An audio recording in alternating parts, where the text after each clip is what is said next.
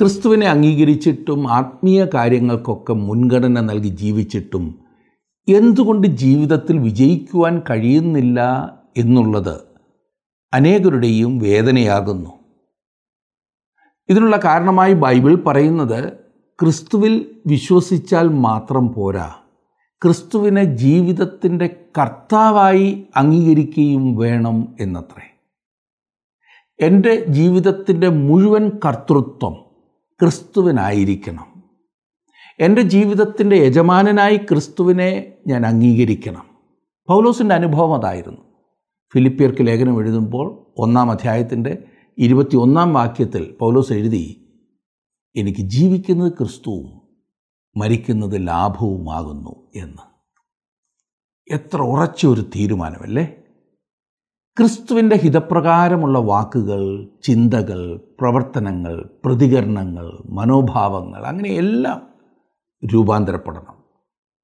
സ്വന്തം ജീവിതത്തിലെയും കുടുംബത്തിലെയും സമൂഹത്തിലെയും താളപ്പിഴകൾക്ക് പരിഹാരം ക്രിസ്തുവിനെ കർത്താവായി അംഗീകരിക്കുന്നതാണ്.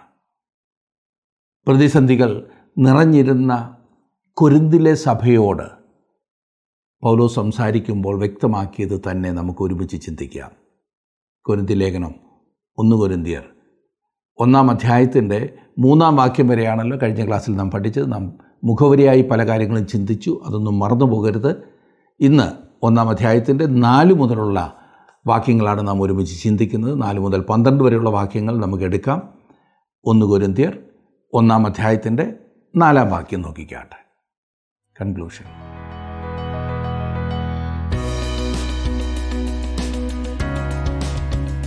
നാലാം വാക്യത്തിൽ നാം വായിക്കുന്നത് നിങ്ങൾക്ക് ക്രിസ്തു യേശുവിൽ നൽകപ്പെട്ട ദൈവകൃപ നിമിത്തം ഞാൻ എന്റെ ദൈവത്തിന് നിങ്ങളെക്കുറിച്ച് എപ്പോഴും സ്തോത്രം ചെയ്യുന്നു.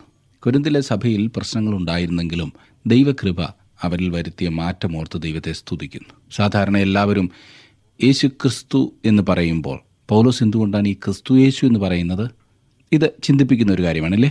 ക്രിസ്തു എന്നത് അവന്റെ സ്ഥാനവും യേശു എന്നുള്ളത് അവന്റെ മാനുഷിക നാമവുമാകുന്നു. താൻ കർത്താവിനെ ജഡപ്രകാരം അറിയുന്നില്ല എന്ന് പൗലോസ് തന്നെ പറയുന്നുണ്ട്. എന്ന് പറഞ്ഞാൽ പൗലോസ് കർത്താവിനെ അവന്റെ ഐഹിക ശുശ്രൂഷയുടെ സമയത്ത് അറിഞ്ഞിരുന്നില്ല എന്ന അർത്ഥമാണ്.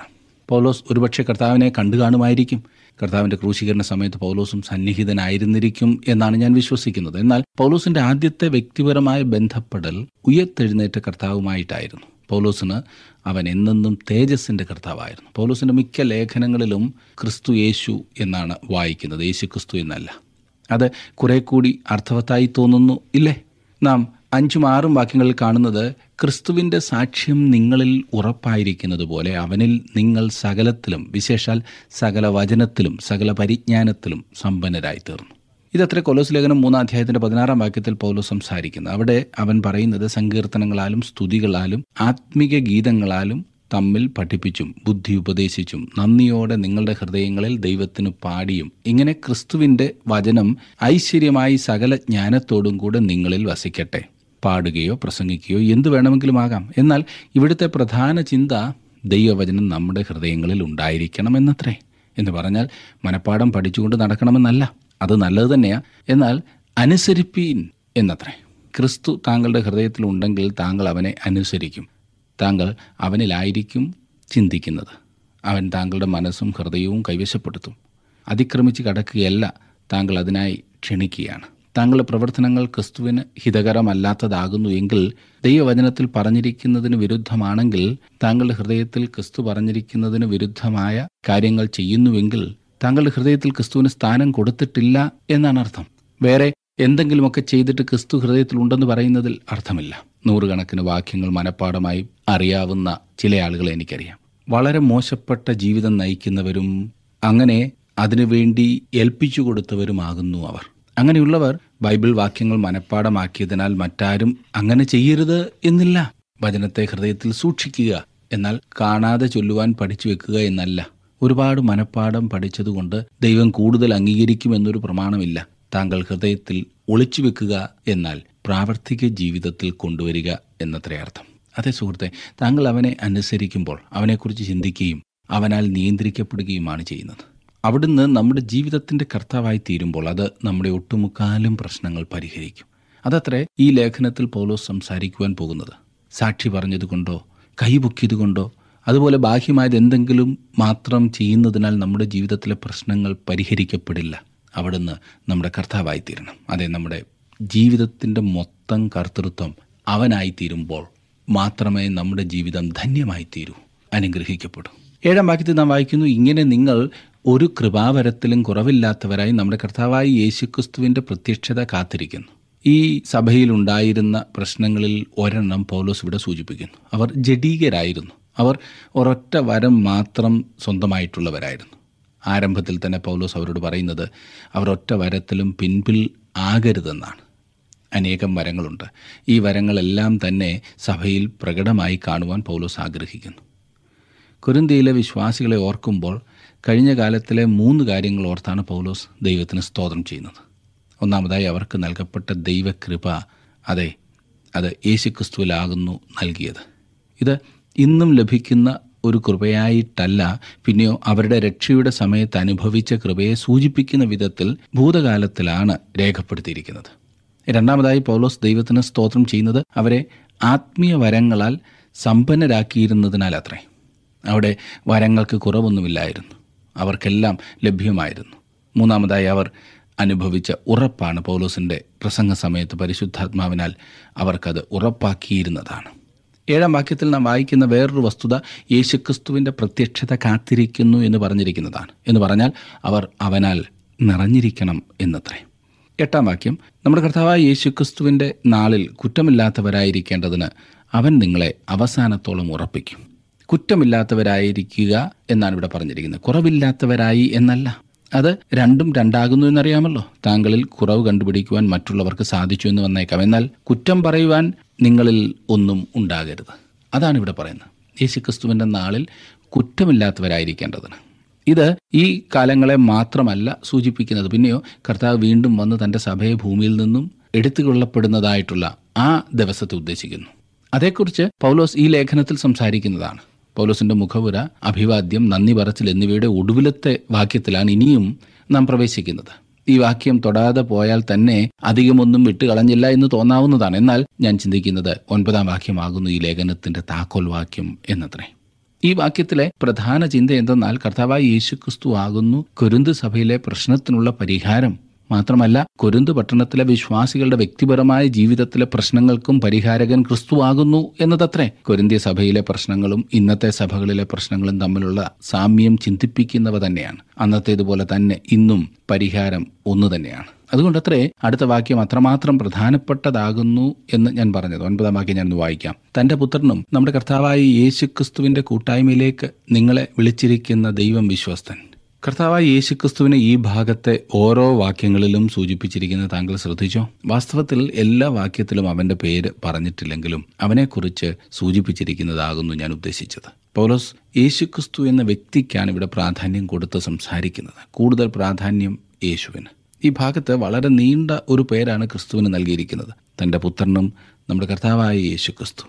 അവനെ തിരിച്ചറിയുവാനുള്ള പല കാര്യങ്ങൾ ഇവിടെ വ്യക്തമാക്കിയിരിക്കുന്നു. അതുകൊണ്ട് തെറ്റിദ്ധരിക്കുവാൻ വഴിയൊന്നുമില്ല. രണ്ട് അതിമഹത്തായ പ്രസ്താവനകൾ അവൻ ഇവിടെ ചെയ്യുന്നു. ദൈവം വിശ്വസ്തൻ. നമ്മെ അവന്റെ പുത്രന്റെ കൂട്ടായ്മയിലേക്കാണ് വിളിച്ചിരിക്കുന്നത്.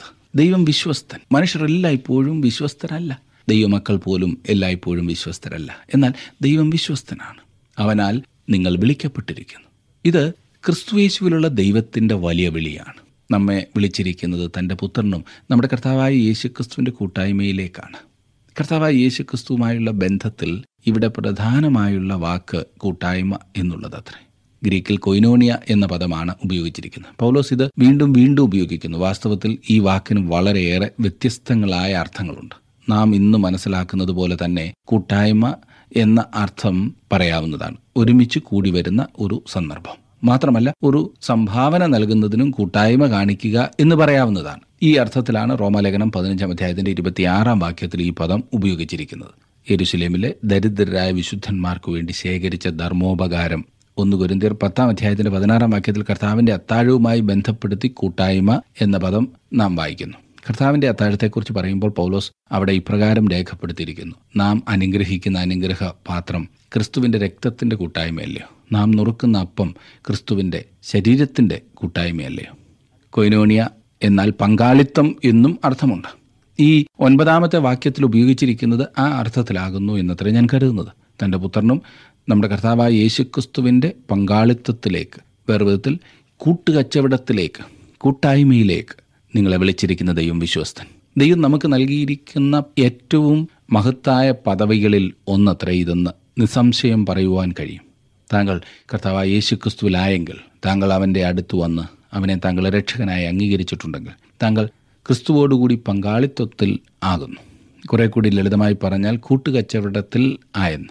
അതിനേക്കാൾ വലിയ പദവി ഈ ആയുസ്സിൽ മറ്റെന്ത് ലഭിക്കുവാനാണ്? സ്തോത്രം പറയേണ്ടത് ഇവിടെയാണല്ലേ?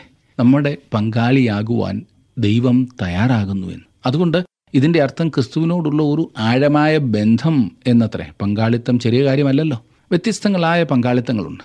അതെ കൂട്ടു ബിസിനസ്സുകളുണ്ട്. ബിസിനസ്സിൽ പങ്കാളിത്തം ഉണ്ടാകാവുന്നതാണ്. കൂട്ടുകച്ചവടം ചെയ്യുന്ന രണ്ട് വ്യക്തികളെ എനിക്കറിയാം. ഇവർ അങ്ങ് വിദേശ രാജ്യത്ത് ജോലി ചെയ്തിരുന്നവരാണ്. അവിടെ വെച്ച് സ്നേഹിതരായി. നാട്ടിൽ വന്നപ്പോൾ അവർ ഒരുമിച്ച് ഒരു ബിസിനസ് ആരംഭിച്ചു. കുറേ നാൾ കഴിഞ്ഞപ്പോൾ അവരിൽ ഒരാൾ രക്ഷിക്കപ്പെട്ടു. മറ്റേയാൾ പഴയപടി തന്നെ തുടർന്നു. അതിനുശേഷം ആ കൂട്ടുകച്ചവടം സുഖമായിരുന്നില്ല. ഒരു വലിയ ബിസിനസ് ഒരുപാട് മുതൽ മുടക്കുള്ള ഒരു ബിസിനസ് ആയിരുന്നു. എന്നാൽ മാനസികമായി അന്യോന്യം പിരിഞ്ഞെങ്കിലും പേരിന് മാത്രം പങ്കാളികളായി അവർ തുടർന്നു. അത് കൂട്ടുകച്ചവടമായിരുന്നു. എന്നാൽ സന്തോഷമുള്ള ഒന്നായിരുന്നില്ല. വേറൊരു പങ്കാളിത്തം വിവാഹബന്ധത്തിൽ കാണുന്നതാണ്. അത് സ്നേഹബന്ധത്തിലുള്ള പങ്കാളിത്തമാകുന്നു. ഇത് വളരെ അടുത്തതും ആഴമേറിയതുമായ ബന്ധമാകുന്നു. പലപ്പോഴും ഞാൻ വായിച്ച് ചിരിക്കാറുള്ള പഴയ നിയമഭാഗമുണ്ട്. അത് രേഖപ്പെടുത്തുമ്പോൾ ദാമ്പത്യ ബന്ധത്തെയാണ് ആത്മാവ് ഉദ്ദേശിച്ചതെന്ന് എനിക്കറിയാം. ആ ഭാഗം ഇപ്രകാരമാണ് കാളയെയും കഴുതയെയും ഒരുമിച്ച് ഒരു നുഖത്തിൻ കീഴ് കെട്ടി ഉഴരുതെന്നത്രേ. ഇപ്പോൾ മനസ്സിലായല്ലോ അവയെ ഒരുമിച്ച് ചേർത്ത് ഉഴരുതെന്ന്. എന്നാൽ വിവാഹത്തിൽ അനേകം കാളകളെയും കഴുതകളെയും ഒരു നുഖത്തിന് കീഴിൽ കെട്ടുന്നത് ഞാൻ കണ്ടിട്ടുണ്ട്. അതുങ്ങൾ കിടന്ന് കഷ്ടപ്പെടുന്നതൊന്നും പറയണ്ട. അത് കണ്ടാൽ പോലും മനുഷ്യർ പഠിക്കില്ല. അങ്ങനെ ചെയ്യരുത്. കാരണം വിവാഹം എന്ന് പറയുന്നത് ഒരു പങ്കാളിത്തമാകുന്നു. ഇന്ന് അനേകരും ഈ ബന്ധത്തിൽ ഒരു ചത്ത അവസ്ഥയിലാണ് മുൻപോട്ട് പോകുന്നത്. കർത്താവായ യേശു ക്രിസ്തുവുമായി ഒരു പങ്കാളിത്തത്തിൽ ആകുന്നു എന്ന് പറഞ്ഞാൽ അതിന്റെ അർത്ഥം എന്താണ്? ഒരു കാര്യം. ബിസിനസ്സിൽ അതിന്റെ അർത്ഥം താങ്കൾ അവനോട് ചേർന്ന് കാര്യങ്ങൾ സ്വന്തമാക്കിയിരിക്കുന്നു എന്ന് പറഞ്ഞാൽ എനിക്ക് സ്വന്തമായിട്ടുള്ളതെല്ലാം തന്നെ കർത്താവായി യേശുക്രിസ്തുവിനും അവകാശപ്പെട്ടതാണ്. എനിക്ക് എത്രമാത്രം അവകാശപ്പെട്ടതാണോ അത്രയും തന്നെ അവനും അത് അവകാശമുള്ളതാണ്. എങ്ങനുണ്ട്? അങ്ങനെ ചിന്തിക്കുവാൻ സാധിക്കുന്നില്ല എങ്കിൽ പിന്നെ പങ്കാളിത്തമില്ല. ഞാൻ സ്വന്തമാക്കിയിരിക്കുന്നവയിൽ അവൻ തൽപരനാണ്. അവൻ അതിൽ ഇടപെട്ടാൽ അവനുമായി നാം പങ്കാളിത്തത്തിലാകുന്നു എന്നതുകൊണ്ട് മാത്രമാണ് അതങ്ങനെ ചെയ്യുന്നത്. ഇവിടെ ഞാൻ ഏറ്റുപറയേണ്ട ഒരു കാര്യമുണ്ട്. ഒരു സമയത്ത് ഞാൻ എന്റേതെന്ന് മാത്രം ചിന്തിച്ച് സൂക്ഷിച്ചിരുന്ന പല കാര്യങ്ങൾ ഉണ്ടായിരുന്നു. ഞാൻ ചിന്തിച്ചില്ല ആ കാര്യങ്ങളിൽ കർത്താവിന് താല്പര്യമുണ്ടെന്ന് എന്റെ സ്വന്തമെന്ന് ഞാൻ കരുതിയിരുന്ന പല കാര്യങ്ങളെക്കുറിച്ചും വളരെ സ്വാർത്ഥപരമായി ഞാൻ ചിന്തിച്ച സമയങ്ങളുണ്ടായിരുന്നു. അവയുമായി ബന്ധപ്പെടുത്തി ഞാൻ എന്നെ മാത്രമേ ചിന്തിക്കുമായിരുന്നുള്ളൂ. എന്റേത് ദൈവത്തിന് പോലും അതിൽ ഇടപെടുവാൻ അവകാശമില്ല. എന്നാൽ ഇപ്പോൾ എനിക്കുള്ളത് അവന്റേതാണ് അതെ സകലവും. ഞങ്ങൾ കൂട്ടുകച്ചവടത്തിലാണ്. എന്റെ സമയം എന്റെ പണം എന്റെ ഭവനം എന്റെ ആരോഗ്യം. അതെ എനിക്കുള്ള സകലവും അവിടുത്തേതാണ്. അവന്റെ അനുമതി കൂടാതെ എനിക്കൊന്നിലും ഇടപെടുവാൻ സാധ്യമല്ല എന്ന അവസ്ഥ എനിക്കുള്ളത് അവന്റേതും കൂടിയാകുന്നു. ഞാൻ എന്റെ വീടിനായി അവനെ സ്തുതിക്കുന്നു. അതിനെ സംരക്ഷിക്കുന്നതിനായി ഞാൻ അവന് നന്ദി പറയുന്നു. കാരണം അത് അവിടുത്തേതും കൂടെയാകുന്നു. അതെ എനിക്കുള്ളതെല്ലാം അവന്റേതും കൂടിയാകുന്നു. താങ്കളുടെ വിലപ്പെട്ട നിർദ്ദേശങ്ങളും അഭിപ്രായങ്ങളും പ്രാർത്ഥനാ വിഷയങ്ങളും ഇന്ന് തന്നെ ഞങ്ങളെ വിളിച്ചറിയിക്കുക. വിളിക്കേണ്ട number eight two eight one three eight four four five five.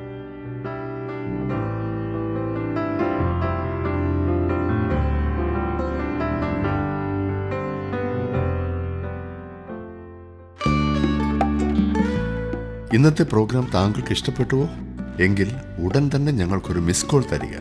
അടുത്ത വിജയി ഒരുപക്ഷെ താങ്കളായിരിക്കാം.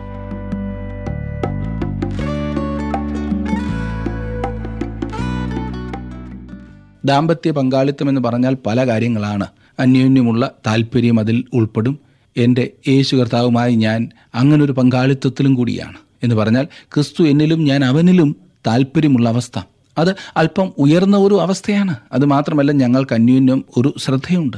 ഒരു ഭക്തി അവനുള്ള മുതൽ എന്റേതാണ് എനിക്കുള്ളത് അവന്റേതും അവന് എന്നിൽ നിന്നും അധികം ലഭിക്കുന്നില്ല എന്നത് സത്യമാണ്. എന്നാൽ അവൻ എന്നെ സ്വന്തമാക്കിയിരിക്കുകയാണ്. എന്റെ ശരീരം ഞാൻ അവന് നൽകി. എനിക്ക് പോകുവാൻ സാധിക്കുന്നത് എവിടെയെന്നും എനിക്ക് ചെയ്യുവാൻ സാധിക്കുന്നത് എന്തൊക്കെയെന്നുമുള്ള കാര്യത്തിനൊരു വിശദീകരണം ഈ പങ്കാളിത്തത്തിന്റെ അറിവ് നൽകുന്നു. എന്റെ ശരീരം എനിക്ക് മാത്രമായി അവകാശപ്പെട്ടതല്ല. ഒരു വ്യക്തി പുകവലിക്കുമെന്നിരിക്കട്ടെ. അയാളോട് പല ന്യായങ്ങൾ പറഞ്ഞ് അതിൽ നിന്നും പിന്തിരിപ്പിക്കുവാൻ ശ്രമിക്കാവുന്നതാണ്. ക്യാൻസർ വരുമെന്നോ നല്ല പരിചയമല്ലെന്നോ നിങ്ങളുടെ ശരീരം പരിശുദ്ധാത്മാവിന്റെ മന്ദിരമാകുന്നു എന്ന് ഒക്കെ പറയാവുന്നതാണ്. എന്നാൽ ഇതിനേക്കാളൊക്കെ പ്രധാനമായിട്ടുള്ള ഒരു ചിന്ത ഞാൻ യേശു കർത്താവിനുള്ളവനും യേശു കർത്താവ് എനിക്കുള്ളവനുമാകുന്നു എന്ന ചിന്തയാണ്. അവന് കാഴ്ചവെക്കാവുന്നതിലേക്കും ഏറ്റവും നല്ല ശരീരം അവന് നൽകുവാൻ ഞാൻ ആഗ്രഹിക്കുന്നു. എന്റെ ശരീരത്തെ നശിപ്പിക്കുന്ന സ്വഭാവങ്ങളൊന്നും എന്നിൽ ഉണ്ടാകാതിരിക്കുവാൻ ഞാൻ സൂക്ഷിക്കേണ്ടതാണ്. അങ്ങനെ ഓരോ കാര്യങ്ങളിലും എനിക്ക് തീരുമാനമെടുക്കാവുന്നതാണ്. നമ്മുടെ തീരുമാനങ്ങൾ ഉന്നതമായ ഒരു കാഴ്ചപ്പാടിൽ നമുക്ക് എടുക്കാവുന്നതാണ്. അല്ലാതെ ഞാൻ അത് ചെയ്താൽ മറ്റുള്ളവർ എന്തു പറയും അങ്ങനെ ചെയ്യുന്നതിൽ എന്താ തെറ്റ് എന്നൊന്നും ചിന്തിക്കേണ്ടതില്ല. നാം യേശുവിന് അവകാശപ്പെട്ടവരാണ്. യേശു നമുക്ക് അവകാശപ്പെട്ടവനാണ്. ഈ സ്നേഹത്തിന്റെ പങ്കാളിത്തത്തിൽ അന്യോന്യമുള്ള ഒരു സേവനവുമുണ്ട്. നമ്മുടെ ബലഹീനതകളിൽ ദൈവം തന്നെ തന്നെ നമുക്ക് നൽകിത്തരുന്നു. നമ്മുടെ സ്ഥാനത്ത് അവൻ തന്നെ പ്രവർത്തിക്കുന്നു. എനിക്ക് അവന്റെ ശാന്തത ആവശ്യമാണ്. അവിടുത്തെ ശക്തി ഞാൻ അംഗീകരിക്കുന്നു ഞാൻ തട്ടി വീഴുവാൻ പോകുമ്പോൾ അവനും തട്ടി വീഴില്ല. അതെ എന്റെ വീഴ്ചയിൽ എന്റെ അന്ധതയിൽ അജ്ഞതയിൽ എന്റെ ബലഹീനതയിൽ അവൻ അവനെ തന്നെ അവിടെ ആക്കുന്നു. നമ്മുടെ സ്ഥാനത്ത് അവൻ തന്നെ ആകുന്നെങ്കിലും അവൻ ബലഹീനനാകുന്നു എന്ന് ചിന്തിക്കരുത്. നാം അവനെ തള്ളിക്കളയുമ്പോൾ പാപം ചെയ്യുമ്പോൾ അതെല്ലാം കണ്ടില്ല എന്ന് നടിക്കും എന്ന അർത്ഥമല്ല ഇവിടെ. ഞാൻ അങ്ങനെ പിന്മാറിയാലും അവൻ എന്നെ കൈവിടില്ല. എത്രയെത്ര അവസരങ്ങളിൽ ഞാൻ അവനിൽ നിന്നും ഓടിപ്പോയി. ക്രിസ്തുവുമായുള്ള പങ്കാളിത്തമാകുന്ന ജീവിതത്തിലെ പ്രശ്നങ്ങൾക്ക് പരിഹാരം എന്നോർക്കണം. ഒൻപതാം വാക്യത്തോടെ പൗലോസിന്റെ അഭിവാദ്യം അവസാനിക്കുന്നു. വാസ്തവത്തിൽ ഈ ലേഖനത്തിന്റെ അടുത്ത വാക്യം മുതൽ ഒടുവിൽ വരുന്നത് വരെയും ഒരു വലിയ അനന്യവാക്യമായിട്ടാണ് ഇതിനെ കാണുന്നത്. അതെ പതിനഞ്ചാം അധ്യായത്തിന്റെ അൻപത്തി എട്ടാം വാക്യമാകുന്നു. ഒൻപതാം വാക്യത്തിന്റെ തുടർച്ച എന്ന് തോന്നും. ദൈവത്തിന്റെ വിശ്വസ്തതയിൽ എനിക്ക് ആശ്രയിക്കാവുന്നതാണ്. തന്റെ പുത്രനും നമ്മുടെ കർത്താവായ യേശു ക്രിസ്തുവിന്റെ കൂട്ടായ്മയിലേക്ക് അവൻ നമ്മെ വിളിച്ചിരിക്കുകയാണ്. ഈ വലിയ സത്യം മനസ്സിലാക്കുവാൻ ഞാൻ വളരെ വൈകി. എന്റെ പങ്കാളിയുമായി ഞാനിപ്പോൾ ഭംഗിയായിട്ട് മുൻപോട്ട് പോവുകയാണ്. അവനെ എന്റെ പങ്കാളിയായി കണ്ടുകൊണ്ട് തന്നെ ഞാൻ എന്റെ ഓരോ ദിവസത്തെയും പ്രശ്നങ്ങളെ അഭിമുഖീകരിക്കുന്നു. എനിക്ക് അവനെ വിശ്വസിക്കാവുന്നതാണ്. എനിക്ക് അവങ്കിലേക്ക് നോക്കാവുന്നതാണ്. അവിടെ നിന്റെ സകലവുമാകുന്നു. ഇതത്ര സുഹൃത്തെ ജീവിത പ്രശ്നങ്ങളുടെ പരിഹാരം ഈ വിഷയത്തിലേക്ക് വരുവാനുള്ള മടിയാണ് അനേകരും ഇന്ന് പ്രശ്നത്തിൽ തന്നെ കിടന്ന് കുഴഞ്ഞു കുഴഞ്ഞ് നശിക്കുന്നത്. എത്രമാത്രം ഹൃദയവേദനകളാണല്ലേ നാം പത്താം വാക്യത്തിലേക്ക് വരുമ്പോൾ ഇത് തികച്ചും ഒരു പുതിയ ഭാഗത്തിന്റെ ആരംഭമാകുന്നു. കുരുന്തിയ സഭയിലെ പ്രാഥമികമായ പ്രശ്നത്തെക്കുറിച്ചാണ് പൗലോസ് ഇവിടെ സംസാരിക്കുന്നത്. അവരുടെ ഈ പ്രശ്നം വളരെ വ്യാപകമായ ഒന്നാകുന്നു എന്നത് ആശ്ചര്യജനകം തന്നെയാണ്. പ്രശ്നമില്ലാത്ത ഒരു സഭയെക്കുറിച്ച് ഇന്ന് എനിക്കറിയില്ല അവയിൽ ഒട്ടുമുക്കാലും ഈ കൊരിന്തിലെ വിശ്വാസികൾ അഭിമുഖീകരിച്ചതുപോലുള്ളത് തന്നെയാണ്. ഇന്ന് ഈ വിഷയത്തെക്കുറിച്ച് വളരെയേറെ പഠിക്കേണ്ട ഒരു കാലയളവ് കൂടിയാണ്.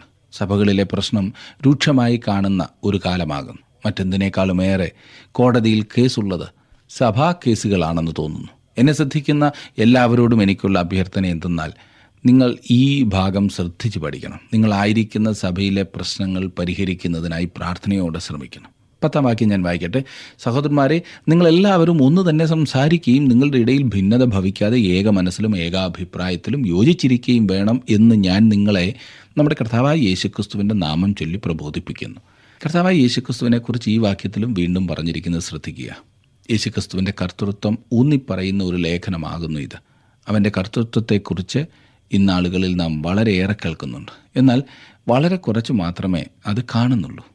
ഈ കാരണത്താൽ സഭയ്ക്കാണെങ്കിലും വിശ്വാസികൾക്കാണെങ്കിലും ഗൗരവതരമായ പ്രശ്നങ്ങളുണ്ട്. കർത്താവായ യേശു ക്രിസ്തുവിന്റെ കർത്തൃത്വത്തെക്കുറിച്ച് വളരെ പറഞ്ഞതുകൊണ്ടായില്ല. ക്രിസ്തു ഈ വീടിന്റെ നായകനെന്ന് എഴുതി വെച്ചതുകൊണ്ടും ആയില്ല. അവൻ താങ്കളുടെ കർത്താവായി തീർന്നിട്ടുണ്ടോ? അവനെ താങ്കളുടെ കർത്താവും യജമാനനും ആക്കി തീർത്തിട്ടുണ്ടോ? അവനെ കർത്താവായി അംഗീകരിക്കുന്നില്ല എങ്കിൽ അവൻ താങ്കളുടെ ജീവിതത്തിന്റെ മറ്റാരുമല്ല എന്നോർക്കണം. നിങ്ങളെല്ലാവരും ഒന്ന് തന്നെ സംസാരിക്കുകയും എന്ന് പറഞ്ഞാൽ ഒരാൾ പറയുന്നത് തന്നെ മറ്റുള്ളവരും പറയണമെന്നല്ല. ഇവിടുത്തെ അർത്ഥം വിശ്വാസികൾ അന്യോന്യം മാന്തി കീറി ചാകരുത് വഴക്കിടരുത് അന്യോന്യം പകയ്ക്കരുത് എന്നൊക്കെയാണ്. ഭിന്നത എന്നുള്ളതിന് ഗ്രീക്ക് ഭാഷയിൽ ഉപയോഗിച്ചിരിക്കുന്ന പദത്തിന്റെ അർത്ഥം ചീന്തൽ പൊട്ടിപ്പിളരരുത് അല്ലെങ്കിൽ സഭയിൽ പിളർപ്പുണ്ടാക്കരുത് എന്നത്രേ. അതെ വഴക്കുകൊണ്ടും ഏഷണി കൊണ്ടും വിമർശനം പകയോ കയ്പോ ഒക്കെ കൊണ്ട് പിളർപ്പുണ്ടാക്കരുത്. ഇന്നത്തെ മിക്കവാറും സഭകളിൽ ഇത് മാത്രമല്ലേ കാണുന്നുള്ളൂ? ഒരു സഭ ദൈവവചനത്തിനെതിരായി പോകുന്നു എന്നതിന്റെ ഉത്തമ ഉദാഹരണമാകുന്നു ഈ പിളർപ്പ് പൊട്ടൽ ഭിന്നത. യേശുക്രിസ്തു താങ്കളുടെ ഒരു പങ്കാളിയാകുന്നുവെങ്കിൽ ഈ പറയുന്ന കാര്യങ്ങൾ താങ്കളുടെ ജീവിതത്തിൽ ഉണ്ടാകുവാൻ പാടില്ല. നിങ്ങളുടെ ഇടയിൽ ഭിന്നത ഭവിക്കാതെ ഏക മനസ്സിലും ഏകാഭിപ്രായത്തിലും യോജിച്ചിരിക്കുകയും വേണം എന്ന് നാം വായിക്കുന്നു. എന്താണ് ഈ ഏക മനസ്സ്? അതെ ഇത് ക്രിസ്തുവിന്റെ മനസ്സാകുന്നു ആരെയും പഴിചാരേണ്ടതില്ല സുഹൃത്തെ. താങ്കൾക്ക് വ്യക്തിപരമായി ഈ മനസ്സുണ്ട് എങ്കിൽ താങ്കളുടെ സഭയിലെ ഭിന്നിപ്പിന് പരിഹാരം കാണുവാൻ സാധിക്കും. പതിനൊന്നാം വാക്യം നോക്കിക്കാട്ടെ. സഹോദരന്മാരുടെ നിങ്ങളുടെ ഇടയിൽ പിണക്കമുണ്ടെന്ന് ക്ലോവയുടെ ആളുകളാൽ എനിക്ക് അറിവ് കിട്ടിയിരിക്കുന്നു. ഒരു സഭയിൽ ഐക്യവും അന്യോന്യ ക്ഷേമത്തെക്കുറിച്ചുള്ള കരുതലും ഇല്ലെങ്കിൽ ദൈവാനുഗ്രഹം പ്രാപിക്കാനോ ദൈവം നമ്മെ ഉപയോഗിക്കുന്നതിനോ കഴിയാതെ വരും. സാക്ഷ്യം നിലനിർത്താനും എതിർപ്പുകളെ അഭിമുഖീകരിക്കാനും ഐക്യം ആവശ്യമാണ്. പിണക്കം എന്നിവിടെ പറഞ്ഞിരിക്കുന്നതിന് ഗ്രീക്കിൽ ഉപയോഗിച്ചിരിക്കുന്ന പദം എറിസ് എന്നത്രേ. എറിസ് പിണക്കത്തിന്റെയും വഴക്കുണ്ടാക്കുന്നതിന്റെയും ദേവതയായിരുന്നു. കൊരിന്തിയ സഭയിൽ പിണക്കവും വഴക്കും ഭിന്നതയും ഷണ്ണയും എന്നുവേണ്ട ആകെ ഒരു അസ്വസ്ഥതയായിരുന്നു. പൗലോസിന് ലഭിച്ച അറിവ് സൂക്ഷ്മമാണെന്ന് തെളിയുന്നു. കാരണം ആരാണത് പറഞ്ഞതെന്ന് പൗലോസ് പേരെടുത്ത് പറയുന്നു. അതെ ക്ലോവയിൽ നിന്നാണ് പൗലോസിന് അറിവ് ലഭിച്ചത് പൗലോസ് ഊഹിച്ചെടുത്തതല്ല. ഇവിടെ ഒരു കാര്യം ഞാൻ ഓർപ്പിക്കട്ടെ. താങ്കൾ ആരെക്കുറിച്ചെങ്കിലും പരാതിപ്പെടുവാൻ പോകുന്ന പക്ഷം താങ്കളുടെ പേര് കൊണ്ട് തന്നെ അതിനെ പിന്താങ്ങണം ക്ലോവ ചെയ്തതുപോലെ. പലരും പറയുന്നത് കേട്ടിട്ടില്ലേ? ഞാൻ വന്ന് പറഞ്ഞു എന്ന് ആരും അറിയരുത് കേട്ടോ.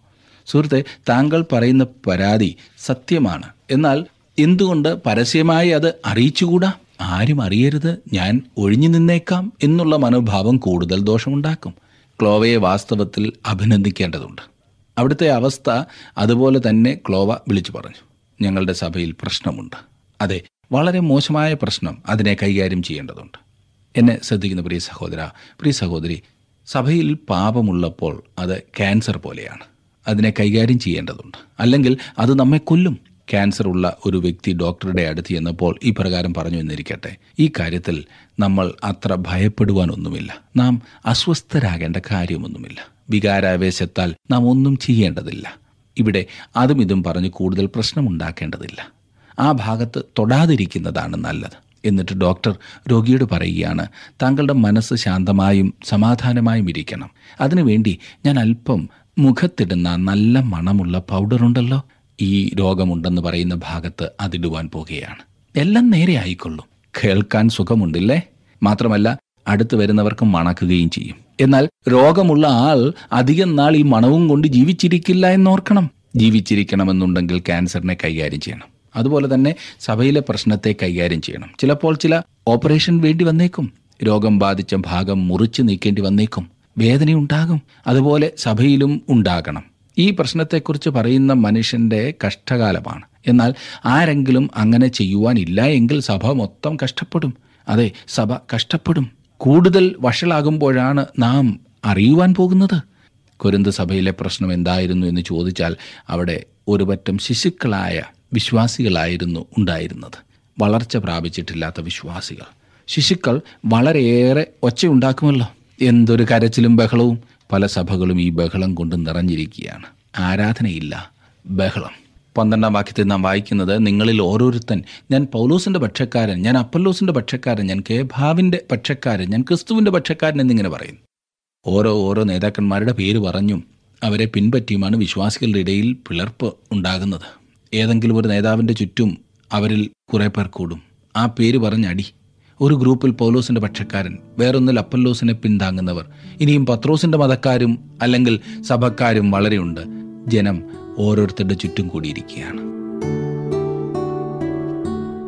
ഭിന്നത സഭയിൽ അനുവദിച്ചുകൂടാ? ഒരു വിധത്തിലും അനുവദിച്ചുകൂടാ? അതിനുള്ള പരിഹാരമാകുന്നു നാം പൗലോസ് പഠിപ്പിക്കുന്ന ഭാഗത്തു നിന്നും ചിന്തിച്ചുകൊണ്ടിരിക്കുന്നത്. പഠിച്ചു പോകുക മാത്രമല്ല നാം ആയിരിക്കുന്ന സഭകളിൽ നാം ആയിരിക്കുന്ന സമൂഹത്തിൽ നാം അത് അനുവർത്തിക്കുവാൻ അനുസരിക്കുവാനായി പ്രത്യേകം ശ്രദ്ധിക്കണം. ഇന്നത്തെ പഠനം അതിനുവേണ്ടി നിങ്ങളെ സഹായിക്കുന്നു എന്ന് ഞാൻ വിശ്വസിക്കട്ടെ. ഒരു പുതിയ ചിന്തയോടുകൂടെ ഒരു പുതിയ മനോഭാവത്തോടുകൂടെ നാം ആയിരിക്കുന്ന സമൂഹത്തിൽ നമുക്കായിരിക്കാം. ദൈവം നിങ്ങളെ സമൃദ്ധിയായിട്ട് അനുഗ്രഹിക്കും. നിങ്ങളുടെ നല്ല ആഗ്രഹങ്ങളെ അവൻ നിങ്ങൾക്ക് സാധിപ്പിച്ചു തരും. ദൈവം നിങ്ങളോട് കൂടെ ഇരിക്കട്ടെ. അടുത്ത ക്ലാസ്സിൽ നമുക്ക് കാണാം. ജീവസന്ദേശം പ്രേക്ഷകരുടെ ശ്രദ്ധയ്ക്ക് രണ്ടായിരത്തി ഇരുപത്തിനാല് മാർച്ച് രണ്ടാം തീയതി വൈകിട്ട് നാല് മണിക്ക് യോശുവയുടെ പുസ്തകത്തെ ആധാരമാക്കി ടി ഡബ്ല്യു ആർ ഇന്ത്യ നടത്തുന്ന ഓൺലൈൻ ബൈബിൾ ക്വിസ് മത്സരത്തിൽ നിങ്ങൾക്കും പങ്കാളികളാവാം. W W W dot T W R dot in slash online B Q എന്ന വെബ്സൈറ്റ് സന്ദർശിച്ച് രജിസ്റ്റർ ചെയ്യാവുന്നതാണ്. കൂടുതൽ വിവരങ്ങൾക്കായി ഞങ്ങളുമായി ബന്ധപ്പെടുക. Phone number eight two eight one three eight double four double five.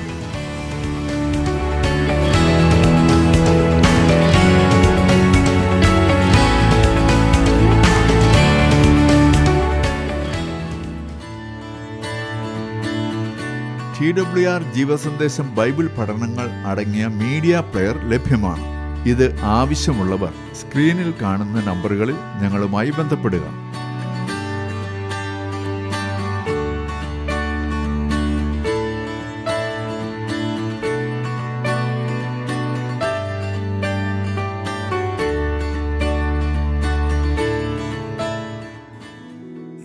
നിന്റെ